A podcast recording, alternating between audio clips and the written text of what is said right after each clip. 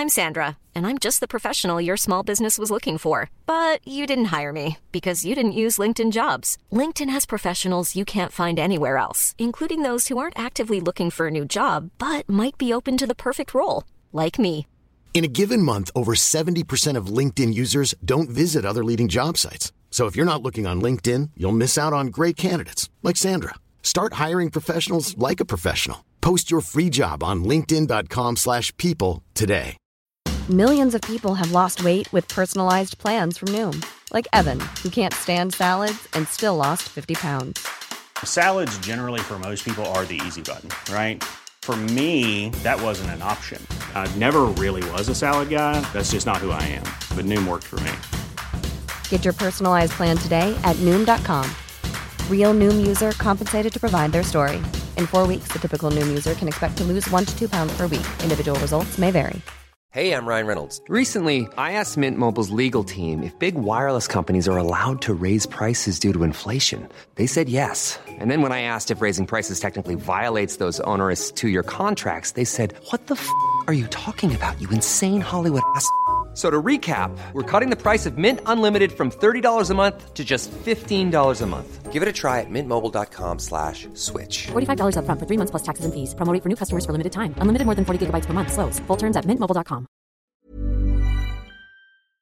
یک کشوری که من قبلا بهش کنجکاوی خاصی نداشتم ولی الان می‌خوام که دربارش بیشتر بدونم آفریقای جنوبی آفریقای جنوبی و مخصوصا داستان رژیم آپارتاید در آفریقای جنوبی من یادمه بچه که بودیم در کنار اسرائیل می‌گفتن آفریقای جنوبی و اسرائیل این دوتا کشور این که جمهوری اسلامی اصلا به رسمیت نمی‌شناسه رابطه باهاش نداره و اینها. رژیم نجات پرست آفریقای جنوبی. اما اطلاعات من درباره آپارتاید همین بود واقعا. همین چند چیزی که توی اخبار اون موقع شنیده بودم و اینکه یک نظام تبعیض‌آمیز نجات پرستانه بوده. سفیدا به سیاها ظلم می‌کردن بعدم رهبر سیاها نلسون ماندلا موفق میشه که یک انقلابی رو رهبری کنه. آپارتاید جمع میشه.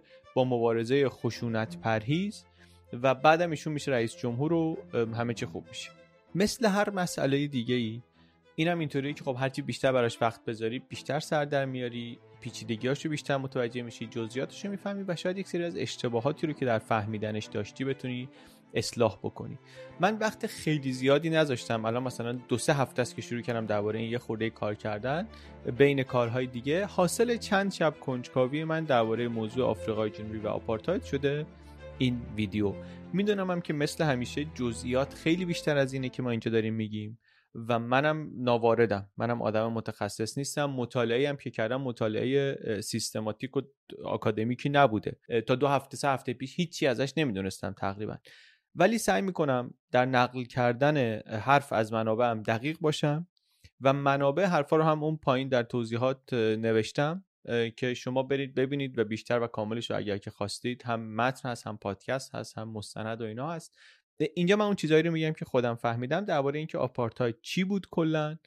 و چرا توی آفریقای جنوبی آپارتاید پیاده شد چطوری پیاده شد از کی تا کی بود و اینجور چیزا. دو تا ویدیو هم داریم می‌سازیم. یه دونه داستان آپارتاید و شروعش و زمینه تاریخیش و اینا یه دونه بعدا داستان برافتادنش.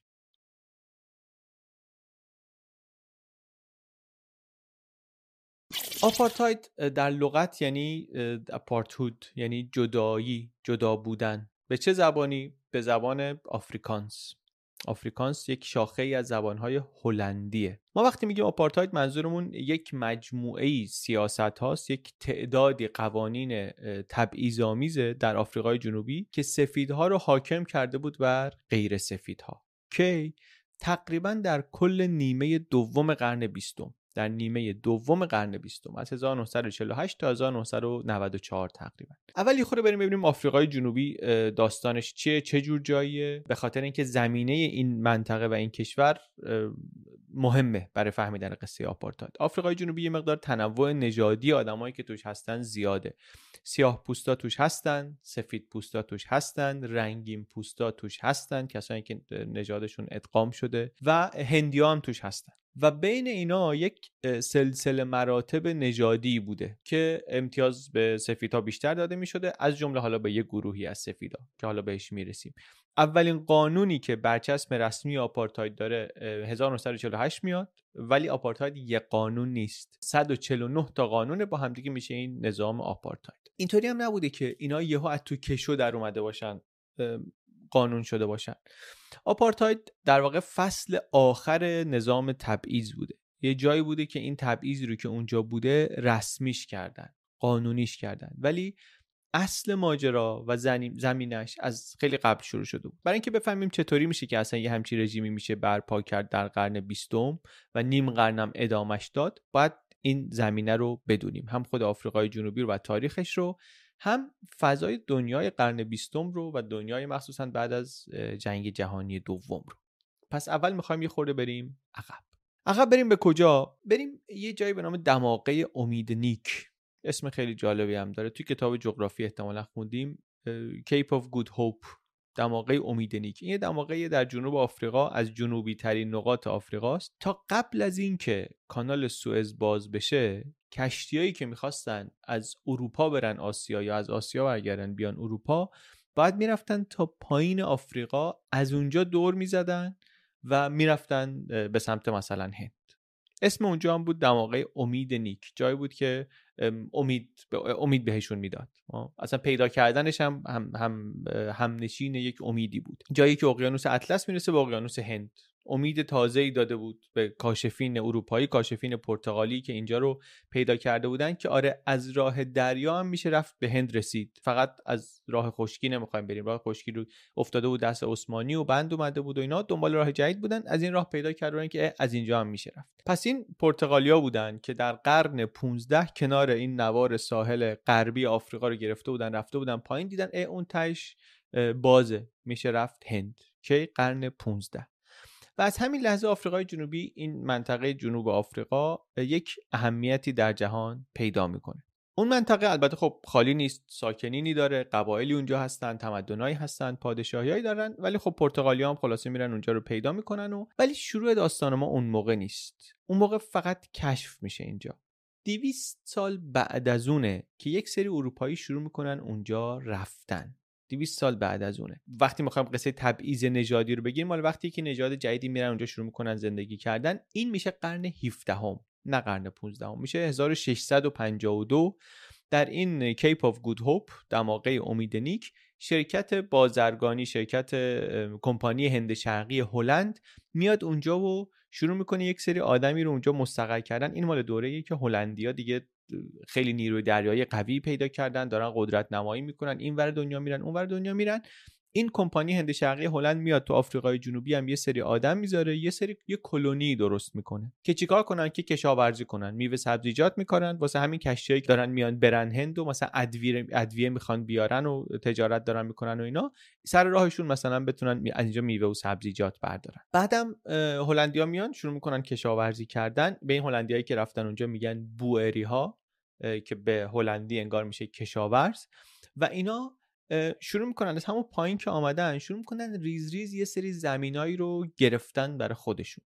زمینایی رو که بومیایی که اونجا بودن عادت داشتن آزاد می‌رفتن میومدن توش. ای جایی میگن که نه دیگه شما این تو نمی‌تونید بیاید. اینجا دیگه زمین ماست. و خب طبیعتا اینا رو با هم دیگه به مشکل می‌خورن دیگه. یه سری آدم از اون ور دنیا رفتن یه جایی که یه آدمایی داشتن بر خودشون زندگی می‌کردن. اینا یه چیزایی دارن که اونا ندارن. اینا میشن اشغالگر در نگاه اونا. اونا در نگاه اینا میشن یه سری آدم دزد بی فرهنگی که هرچی دستشون میاد می‌خوان بردارن ببرن و بعدش هم نهایتا جنگ میشه و بومیا شکست می‌خورن و رانده میشن از سرزمین خودشون و ریز ریز این سرزمین های بوئری ها زمین های بوئری ها بزرگتر میشه. در واقع از همون موقع از همون 1652 تا 300 سال بعدش داستان آفریقای جنوبی و داستان رابطه سفیدها و سیاهها در اونجا داستان اشغاله و داستان مقاومت و داستان سرکوبه. بومیا کم کم از زمین هاشون دور میشن کشاورزای سفید پوست کم کم اونجا رو می‌گیرن این کوه ها رو بومیایی که اونجا بودن برده نکردن. ولی از اینا کار می‌گرفت کار میکشیدن. در واقع اینا برای اونها کار می‌کردن یه جاهایی. بجز این از هند و از اندونزی شروع کردن یه آدمایی از جمله مسلمون هایی رو آوردن اینجا و به کار گرفتن. هلندیا یه سری هندیا رو آوردن اینجا و ریشه این که میگیم الان در آفریقای جنوبی جمعیت هندی هم وجود داره اینم اینا هستن که از گروه های جمعیتی آفریقای جنوبی هندیا هم هستن پس گفتیم قرن 15 هم، قرن 17 هم. بعد حالا بپریم جلوتر برسیم به قرن 19 هم. سالهای 1800 خورده ای. سالهای 1800 اروپا دگرگونی های بزرگ اتفاق میفته دیگه ناپ... ناپلون میاد و جنگ های ناپلونی و بعدش هم نقشه اروپا خیلی عوض میشه اثرات اینها به بقیه دنیا هم می‌رسه. از جمله اینکه بدون اینکه جزئیاتشو بخوایم بگیم این مستعمرات در جنوب آفریقا اینا همه میفته دست بریتانیا. همچنان اینجا چرا مهمه؟ به خاطر موقعیت استراتژیکش به خاطر تجارت دریایی. هنوز خبری از کانال سوئز نیست. کشتیرانی تجاری بین اروپا و آسیا راهش همچنان از همین پایین آفریقاست.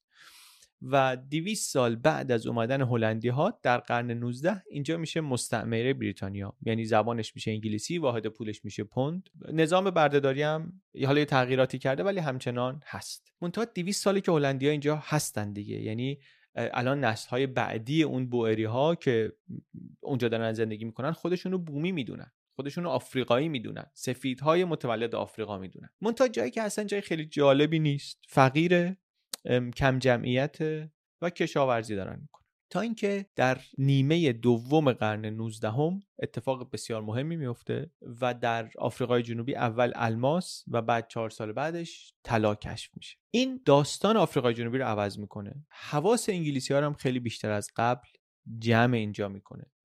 قرن 19 انگلیس خیلی قدرتمنده. طلا طبق قانون تنها مقیاس ارزش گذاری در انگلیس. بسیار بسیار چیز مهمیه. انگلیس حاکم بیرقیب دریاهای دنیاست در قرن 19 نیروی دریاییش واقعا یک مدتی بیرقیبه و میاد اینجا رو می‌گیره و اینجا طلا پیدا می‌کنه و بر خود آفریقای جنوبی هم اتفاق اتفاق مهمیه. البته اسمش آفریقای جنوبی نیست اینجا جنوب آفریقاست. ولی به نظر می رسید این منطقه دیگه الان افتاده تو اصل دیگه. حالا ساخت و ساز میشه اینجا ساخته خواهد شد استعمار شده آباد میشه.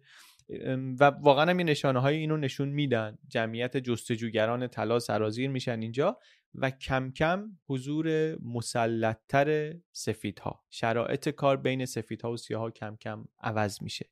بریتانیا هی بیشتر بیشتر آدم می‌برن ساکن می‌کنن هی بیشتر بیشتر پیشروی می‌کنن تو اون منطقه و کم کم با همه اونایی که اونجا هستن به مشکل می‌خورن. این بوئری هایی رو که اون پایین بودن هل میدن به سمت شرق و شمال شرقی. تنش یه خورده درست میشه. تا قبل از طلا تنش زیاد نبود. ولی دیگه با این ثروتی که پیدا شده بریتانیا خیلی جدیتر وارد میشه. حواسمون باشه ما تا حالا از سیاهای بومی گفتیم. از سفیدهای بومی هم گفتیم که الان دیگه بومی حساب میشن. بوئری های هلندی. از هندیا هم گفتیم از بریتانیا هم گفتیم. تازه باز ما میگیم سیاها ممکنه فکر کنیم اینا یه گروهن اینا هم یه گروه نیستن. چند تا هن. و همین تنوع هم هست که اصلا آفریقای جنوبی رو یه مقدار جای سختی می‌کنه برای به تحت استعمار در آمدن. حوزه های مختلف تمدنی فرهنگ های مختلفی توش, توش هستن و خرج کشور استعمارگر رو خیلی زیاد می‌کنه. جایی گرونیه برای مستعمره کردن. منتها خب با این معادن طلا جای ارزشمندی هم هست. و کم هم جنگ نداشته. این بریتانیایی که آمدن آفریقای جنوبی هم با کوزاها یکی از های سیاه هم با زولوها که یه پادشاهی خیلی قدرتمند سیاهی داشتن و هم با بوئری ها یا آفریکانرها آفریکانس ها با اینها درگیر شدن. دیر یا زود با یکی زودتر با یکی دیرتر با همه اینا درگیر شدن با با زلوها جنگ کردن با کوزوها یه جور دیگه ای اونا ماجرای خیلی رازآلود اف... چی میگه آمیخته به افسانه ای اتفاق افتاد و یا کشتاری شد یا خودکشی شد یا هر چی که شد اونا هم از سر راه بریتانیا برداشته شدن. با بوئری هم که گفتیم دعواشون سر همین طلا و الماس. بالا کشید و کشید به جنگ های بوئر.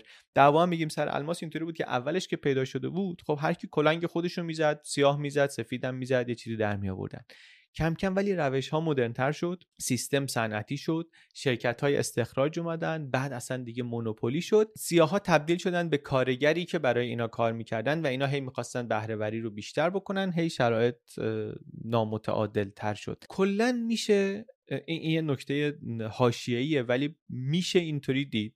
داستان کل آفریقای جنوبی رو میشه اینطوری دید که این موضوع مسئله تلاست مسئله اقتصاده. یعنی اقتصاد طلا و الماس رو نگاه کرد و داستان آفریقای جنوبی رو و این نظام تبعیض و, و آپارتاید و همش رو در چارچوب اقتصادی تعریف کرد. توی یه ویدیویی لینکش رو می‌ذاریم خیلی مرتب و شفاف این کار رو می‌کنه. پیشنهاد می‌کنم که ببینید در واقع داره از این دریچه تحلیل می‌کنه کل ماجرا رو. ما خوبه وقتی درباره قوانین تبعیض‌آمیز و نظام آپارتاید و اینا می‌خونیم حواسمون به اینم باشه که خیلی از این تبعیضا به انگیزه اقتصادی شروع شدن یا به انگیزه اقتصادی گسترده شدن یا به انگیزه اقتصادی تقویت شدن. حالا هر توجیه دیگری که یا از اول داشتن یا بعدا بهشون اضافه شد. ولی کشف طلا و کشف الماس این کشور کشاورزی رو کشور که نه این منطقه کشاورزی رو تبدیل کرد به یک منطقه صنعتی و شهرنشینی و البته خب جنگ های بوئری رو هم باعث شد. قصه جنگ بوئر رو جای دیگه گفتیم. جنگ رو بریتانیا در نهایت بردن. اول دست کم گرفته بودن بوئریا رو شکست خوردن بعد نیم میلیون نفر سرباز ریختن. دیگه اختلاف قدرتشون بیش از این بود که بخوان ببازن. منتها با زحمت بردن. جنگو بردن. بعدش بریتانیایا در 1910 دیگه وارد قرن بیستم شدیم. در 1910 اومدن چهار تا مستعمر نشین بریتانیا رو این پایین به هم دوختن. گفتن اینو می‌کنیم یک دولت ملت جدید به نام اتحادیه آفریقای جنوبی The Union of South Africa. یک کشور خودگردان ولی تحت حاکمیت بریتانیا. آفریقای جنوبی قبل از اینکه بشه جمهوری آفریقای جنوبی کشورش این بود. از 1910 تا 1948 تقریبا میشه گفت نیمه اول قرن بیستم این بود کشورش. چرا این حالو دادن به اینا؟ چرا چرا این کارو کردن؟ ممکنه دلیلش این باشه اینطوری که میگن که می‌خواستن دلجویی کنن از آفریکانرها از بوئری به خاطر جنگ بوئر به خاطر اینکه در جنگ بوئر اینا توی ویدیو هم گفتیم جنایت های جنگی کرده بودن بریتانیا یا اردوگاه های کار اجباری بلاهایی که سر زنها و کودکان آورده بودن و بعد دولت هم عوض شده بود در بریتانیا لیبرال ها اومده بودن سر کار کلا هم اینا از اول موافق جنگ بوئر هم انگار نبودن. حالا می‌خواستن اونطوری که می‌گفتن یه کاری بکنن که اونایی که ازشون متنفر بودن اونجا عاشقشون بشن. و کشور بهشون دادن. این چهار تا مستعمره نشین رو به همدیگه دوختن و کردن این کشور رو دادن کنترلش رو دست اینها و اینطوری دل سفیدهای افریکانر رو به دست آوردن. افریکانر که میگیم همون بوئریا هستن. اینا رو به دست آوردن ولی خب داستان برای همه اینطوری هپی اندینگ نبود. دعوایی شدیدتر و گسترده تر حالا شروع شده بود بین افریکانرها و سیاهها تو این کشور جدیدی که درست شده بود افریکانرهای بوئری کم کم داشتن قدرت به دست می آوردن ایده های ملی گرایانه داشتن پیدا می کردن با تکیه بر ملیت سفید خودشون. خیلی این موضوع مهمیه. ریشه ملی گرایانه افکار آفریکانرها رو که اینا بعد اینا کسایی که بعدا آپارتاید رو طراحی می‌کنن و اعمال می‌کنن. ریشه ملی گرایانه افکار اینا رو اینجا خوبه که بدونیم وگرنه ممکنه نفهمیم چرا. یعنی یه همچی سیستم تبعیضی که اینا پیاده می‌کنن در نیمه دوم قرن بیستم این بالاخره یه طوری باید توجیه بشه دیگه. از یه جایی باید تغذیه مفهومی بشه. یه ایدئولوژی می‌خواد. اینجای ماجرا این ایدئولوژی ملی گرایانه آفریکانرها بود که شروع کرد شکل دادن به نمی‌دونم راستش فارسی درستش چیه آفریکانر نشنالیزم انگلیسیش. کلا هم همین چه هلندی دیگه. این آفریکان آفریکانر که میگیم آفریکانس یک شاخه ای از زبانهای هلندیه. اینا هم از نسل همون هلندیایی هستن که دیگه الان چند قرنی میشه که آمدن اونجا و هویت خودشونو دارن. اروپایی هستن که اینجایی هستن. خودشون رو شاید به خاطر این شاید به دلایل دیگه اینو اصلا نمی‌دونم. ولی خودشون رو انگار قوم برگزیده الهی می‌بینن اینا. هویتشون اینه که ما سفیدهایی هستیم متولد آفریقا که حالا از سرزمینمون در جنوب که سرزمین ما بوده به دست مستعمر کننده های بریتانیایی رانده شدیم به سمت شمال و شمال شرق. الان چرخ چرخیده ما داریم هویت خودمون رو پیدا می‌کنیم. تو این دوره شروع می‌کنن این زبان آفریکانس رو اضافه می‌کنن می‌کنن یک زبان رسمی در کنار زبان انگلیسی. پرچم جدید سرود ملی به زبان آفریکانس. و کم کم یه مزایایی برای خداشون درست می‌کنن. حالا که به قدرت رسیدن. قدرت کامل دستشون نیست ولی تو قدرت هستن. با تکه بر همین هویت مشترکی که دارن تقویتش می‌کنن یه بنای یادبود عظیم درست می‌کنن برای اون کوچ اجباریشون برای اون هجرتشون. یک مراسم مفصلی می‌گیرن اون افتتاحش می‌کنن این خیلی کمک می‌کنه به تقویت حس مشترک ملی گرایی توشون. اینکه ما افریکانرها یک ملت شاخصی هستیم با زبان و فرهنگ و تاریخ یکه ما باید از خودمون دفاع کنیم باید بریم بالا. ایدهشون اینه که ما از بقیه بهتریم. اینو تو, تو مدرسه به بچه ها یاد میدن.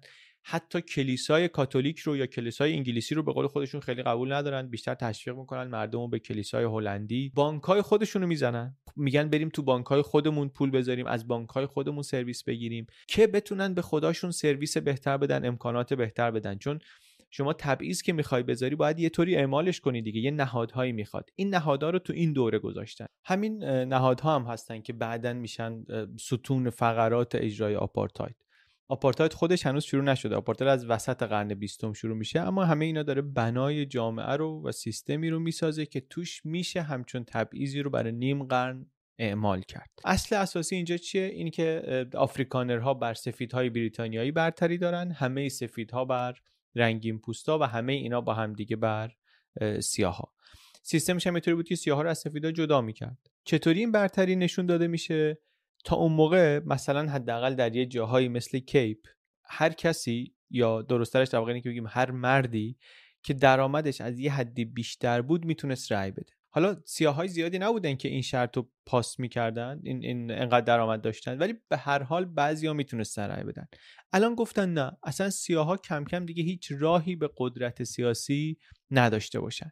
نظارت پلیسی هم روشون بیشتر بشه. با قانون. همه اینا با قانون یعنی قانون رو عوض می‌کردن. برای سفید پوستا حق رأی قائل می‌شدن و کم کم کنترل و تسلط کامل سیاسی بر نژادهای دیگه میافتاد دست سفیدها.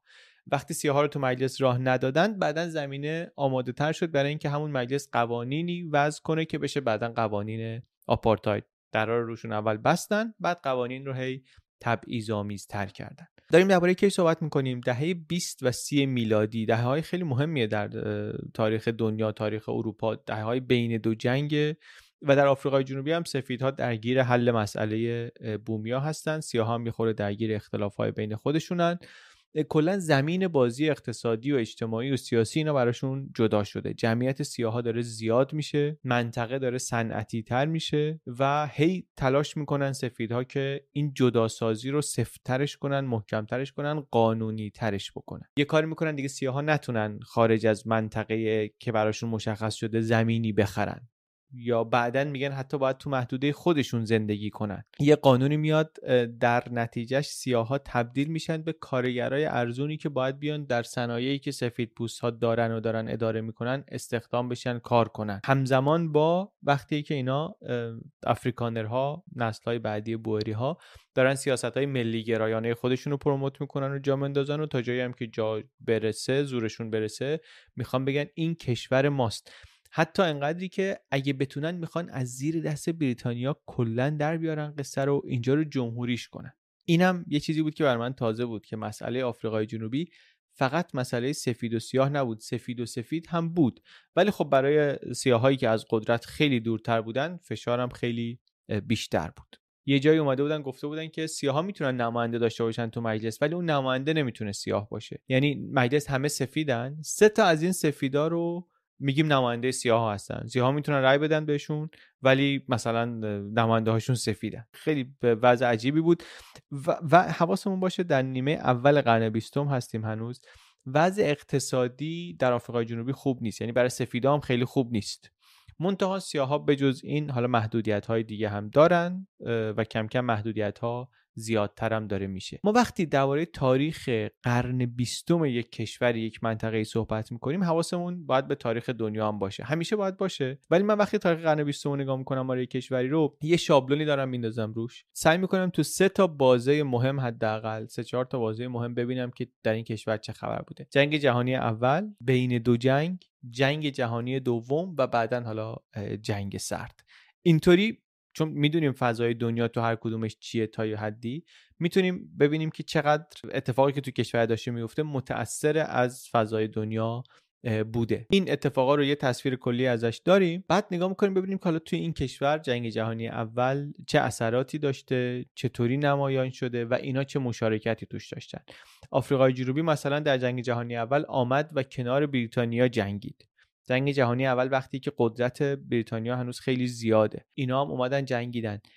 و حواسمون باشه دارن در کنار دشمن سابقشون میجنگن. بعضی از بوئری های سابق خیلی سختشونه. مخالفن میگن ما اصلا ضد انگلیسی بودیم همیشه. ولی میان بالاخره تو این جنگ و حتی جنرالایی که چند وقت پیش در مقابل ارتش بریتانیا جنگیده بودن میان در جنگ بوئر علیه ارتش بریتانیا جنگیده بودن. حالا در جنگ جهانی اول میان کنار بریتانیا یا میجنگن در مقابل آلمان ها. دو تا از مستعمرات آلمان در آفریقا رو اینا میرن و از دست آلمانا در میارن در خاورمیانه میرن با عثمانی میجنگن. و بعدم طلایی که بالاخره از اینجا میاد تامین کننده بخشی از بودجه جنگ با آلمان دیگه. آلمانی که اونم بیطرفدار نیست در آفریقای جنوبی مخصوصا بین همین آفریکانرها بین همین بوئری ها مقام های نظامی بلندپایه‌ای هم هستن در آفریقای جنوبی که طرفدار آلمان هستن. حالا بعدا پرونده جاسوسیشون در میاد. آلمان در جنگ بوئر از اینا حمایت کرده بود سلاح فروخته بود بهشون ولی به هر حال در زمان جنگ جهانی اول دست بالا رو انگلیسی ها و نیروهای نزدیک انگلیس دارن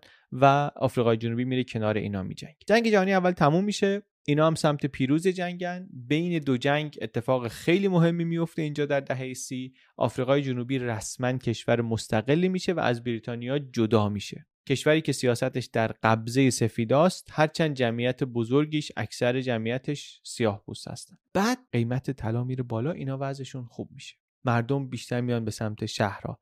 شکل اقتصاد دیگه کم کم عوض شده اقتصاد متنوع شده.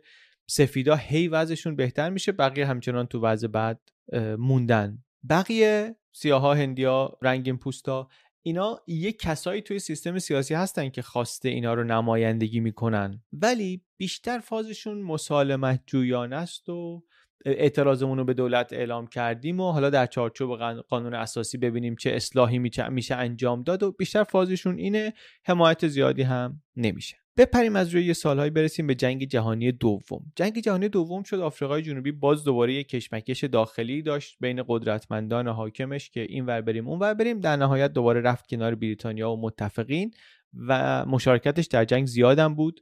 اقتصادش هم جهش خیلی خوبی کرد. دوباره حواسمون باشه آفریکانرها همون بوئری های سابق که 40 سال پیش با انگلیسی ها جنگیده بودن دوباره دارن میرن دوشادوش انگلیسی ها با دشمن اروپایی انگلیسی ها یعنی آلمان میجنگن.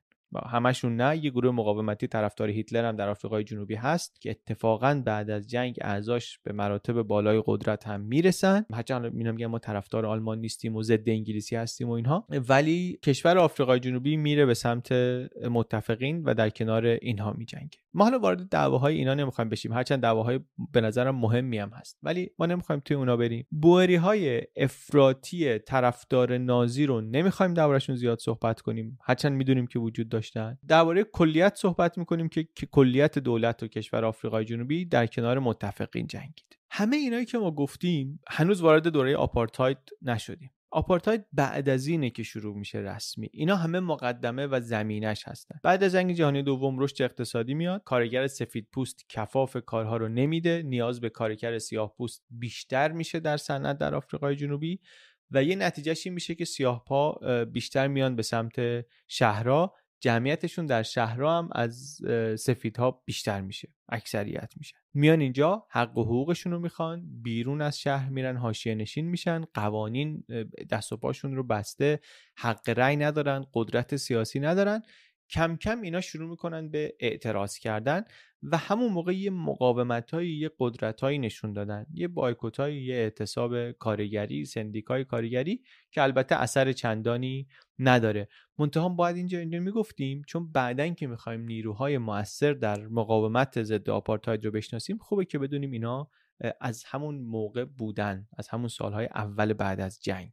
بعد از جنگ جهانی دوم. از همون سالا شما کم کم اسم یه گروه ها و حزبای سیاسی رو میشنوی یا می‌خونی؟ از جمله کنگره ملی آفریقا ANC که اسمش چرا ما می‌شناسیم؟ چون یکی از مهمترین رهبران سیاسی قرن بیستم نلسون ماندلا از اینجا آمده بود. سال 1948 این پس آغاز رسمی دوره آپارتاید اینجاست. قبلا هم گفتیم از اینکه حالا سیاپوستا حق رأی نداشتن و حکمرانی دست اقلیت سفید بود و اینها بعد از جنگ انتخابات شد حزب ملی انتخابات رو برد. حزب ملی اون حزب نشنالیستای افریکن بود. اینا انتخابات رو بردن و مصمم بودن که یه کاری کنن در راستای اون ایدئولوژی ملی افریکانر خودشون و مشکل سیاها رو برای همیشه در آفریقای جنوبی حل کنن. یعنی مشکل خودشون رو با سیاها حل کنن با ایده های نجات پرستانه از وقتی اینا آمدن دیگه حالا بدون بریتانیا بدون دردسر فشار هیچ نیروی دیگری با تکیه بر اون ایدئولوژی ملی گرایانه خودشون شروع کردن قوانین آپارتاید رو یکی یکی تصویب کردن.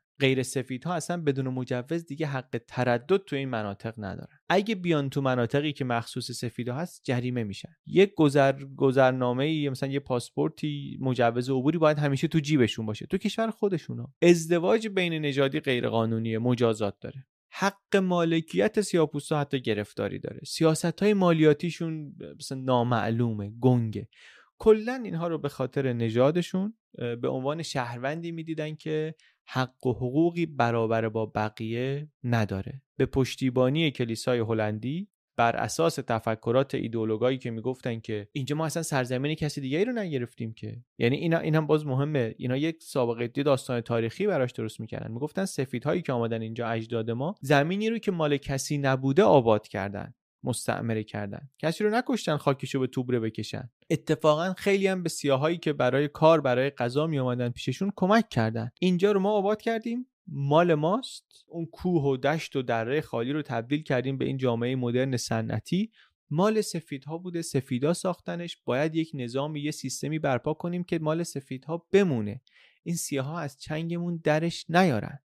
اینا رو در سخنرانی های ایشون که بعدا نخست وزیر رژیم آپارتاید شد میشه دید میشه شنید. و البته ادعاهاش در جا باید بگیم ادعاهایی که با داده های تاریخی و باستانشناسی رد میشه ها. ولی خب بالاخره حرفی بود که می‌زدن. یه مرور بکنیم ببینیم چی گفتیم. گفتیم آفریقای جنوبی تنوع نژادیش بالاست از جمله به خاطر سابقه استعمارش به دست هلندی ها و بعد بریتانیایا الماس و طلا توش پیدا شد. سیستم تبعیض‌آمیزی که از قبل بود گسترده تر و عمیق تر شد در نیمه اول قرن بیستم و بعد بعد از جنگ جهانی دوم یعنی وسط قرن بیستم یک دولت ملی آمد سر کار. نظام نجات پرستانه تبعیضی رو در قالب یک مجموعه ای از قوانین به نام آپارتاید شروع کرد به پیاده کردن. تبعیض‌آمیز علیه یه گروهی که اینا هم شهروند همین کشور بودن. یعنی حداقل به اندازه اون سفیدهایی که اونجا بودن حق داشتن اینا. حداقل. ولی از این حقوقشون محروم شدن. ایده اینا این بود که آفریقای جنوبی یک ملت نیست. آفریقای جنوبی چهار تا نژاده سفید داره سیاه داره رنگین پوست داره و هندی داره. و ما اینا رو باید جدا کنیم. آپارتاید یعنی همین اینا باید جدا سازی بشن. ما باید به عنوان همسایه های خوب در کنار هم بتونیم زندگی کنیم. ولی نژادها با هم قاطی نباید بشن. آدما رو مجبور می‌کردن بر اساس نژادشون جدا جدا زندگی کنن. آفریکانرها برن اون مدرسه که همشون آفریکانر هستن. مرحله بعدی اصلا برن تو اون منطقه‌ای که براشون تعیین کردن. سیاها رو بفرستن یه منطقه ای ما میگیم اینا منطقه ای که اجداد اینا قبایلشون از همینجا اومده بفرستیمشون همونجا. جایی که کار نیست شرایط زندگیش بده و اینطوری حالا فایده ای که داشت براشون یه فایده جدا از این ایده های ایدئولوژی ملی گرایانه و این قصه های تاریخی که گفتیم فایده ای که داشت این بود که نیروی کار ارزون تأمین می‌شد برای معادن طلا دیگه. یعنی توجیه اقتصادی داشت. این مدرسه جدا اینا مدرسه نرن زود بتونن بیان وارد بازار کار بشن. این سیستم استثماری توجیه اقتصادی هم داشت. نمود اجتماعیش هم این بود که آره ساحل مال سفید است. این بیمارستان مال سفید است. تو این اتوبوس سیاها حق ندارن سوارشن مدرسه جدا دانشگاه جدا. تو جاهای عمومی تابلو بود که دوش نوشته بود مخصوص سفید پوستا. دنیا هم اگر اعتراضی می‌کرد می‌گفتن ما کار عجیبی نمی‌کنیم که همون کاری که انگلیسی ها تو هند کردن. چطور دنیا با اون کنار اومد؟ ما هم داریم همون کارو می‌کنیم.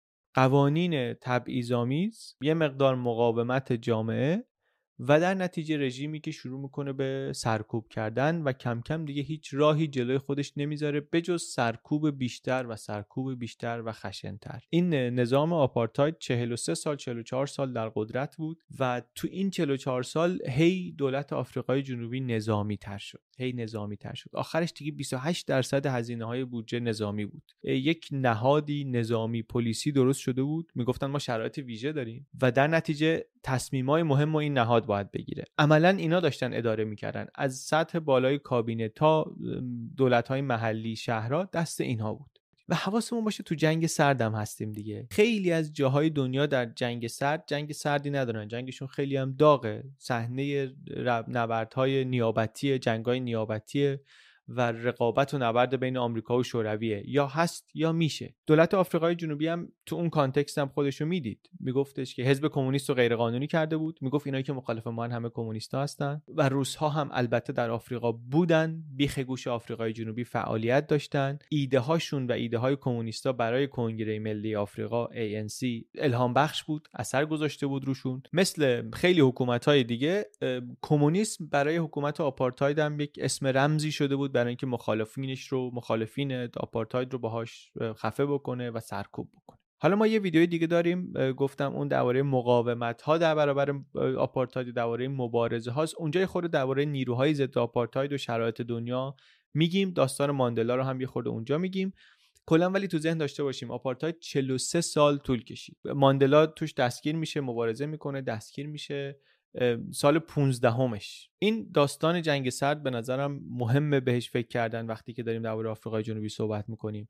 در کشور آفریقا در کشور آمریکای جنوبی یک سری انقلابهای کمونیستی اتفاق افتاده.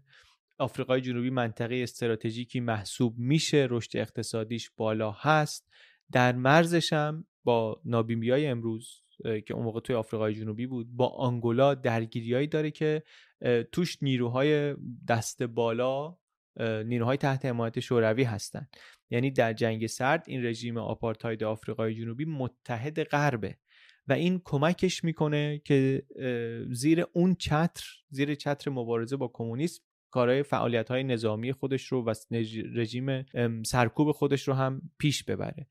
اسرائیل گزارش هایی هست که خیلی اتحاد نزدیکی داشت با حکومت. گزارش هایی هست که در فعالیت های هسته همکاری می‌کرد با آفریقای جنوبی هم، همکاری خیلی نزدیک می‌کرد. سلاح هسته‌ای می‌خواست بهش بفروشه. و توی این فضاست و توی این دنیاست که میگیم آفریقای جنوبی یک کشور کاملا نظامی شد. ارزش های نظامی میهن پرستی نظم وفاداری اینا شدن چیزهای مهم.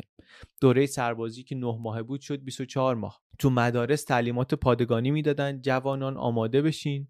بودجه دفاعی گفتم تو دهه آخر خیلی رشد کرد. قبل از اون تو دهه 60 البته رشد اقتصادی خیلی خوبی داشت آفریقای جنوبی.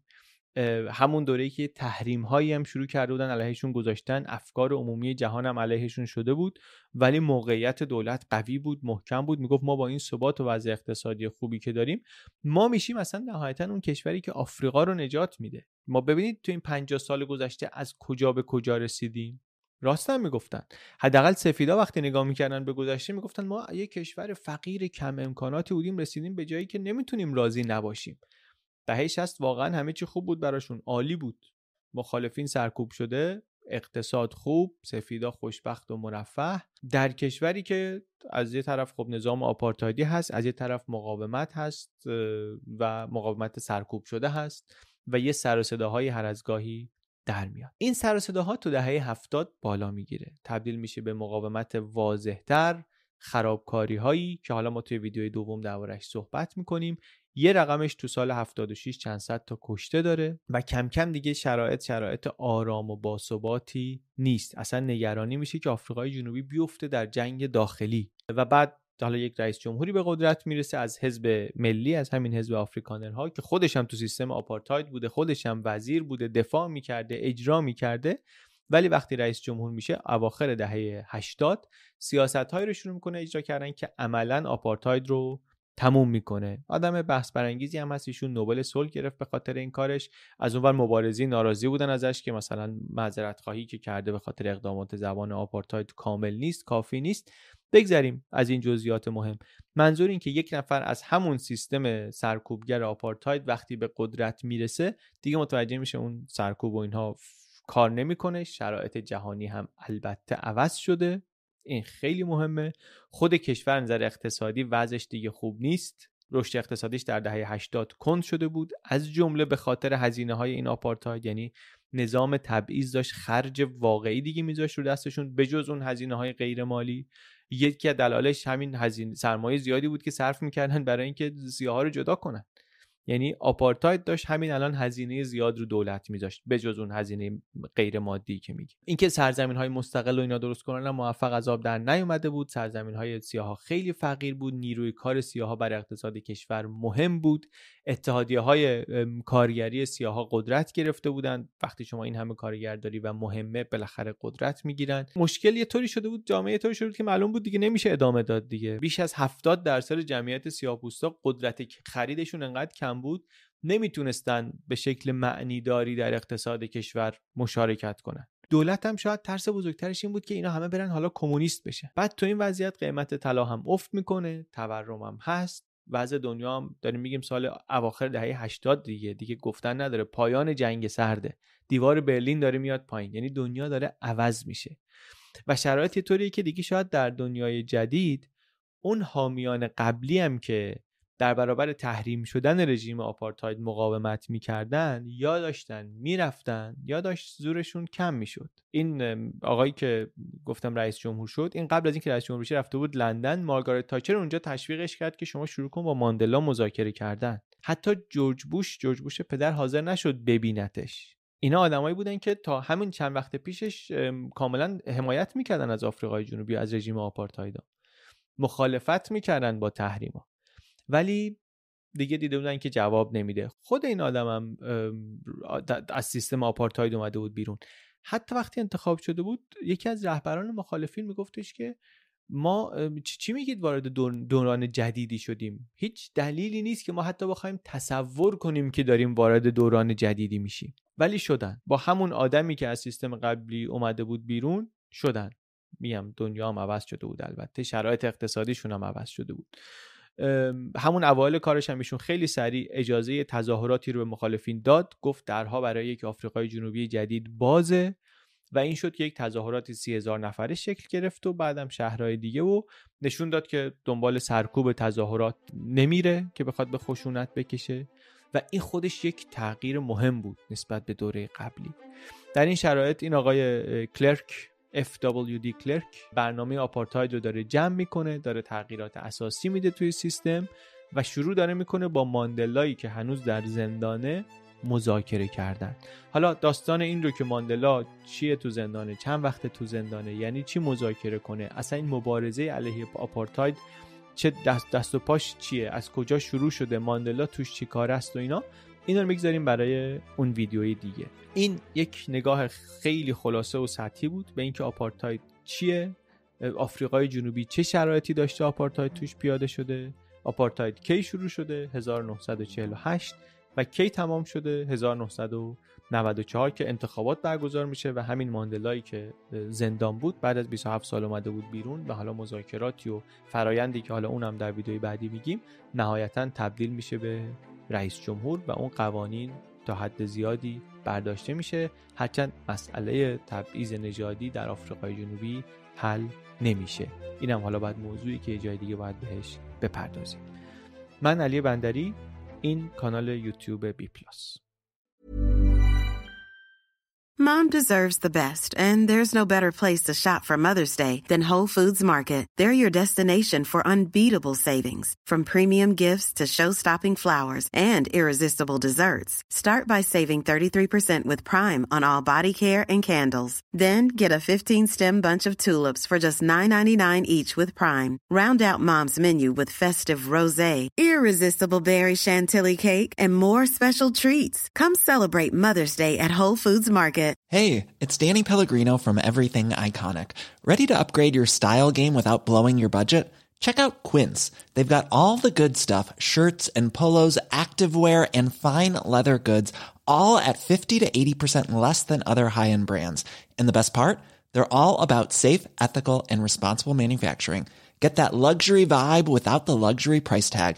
Hit up quince.com slash upgrade for free shipping and 365 day returns on your next order. That's quince.com slash upgrade.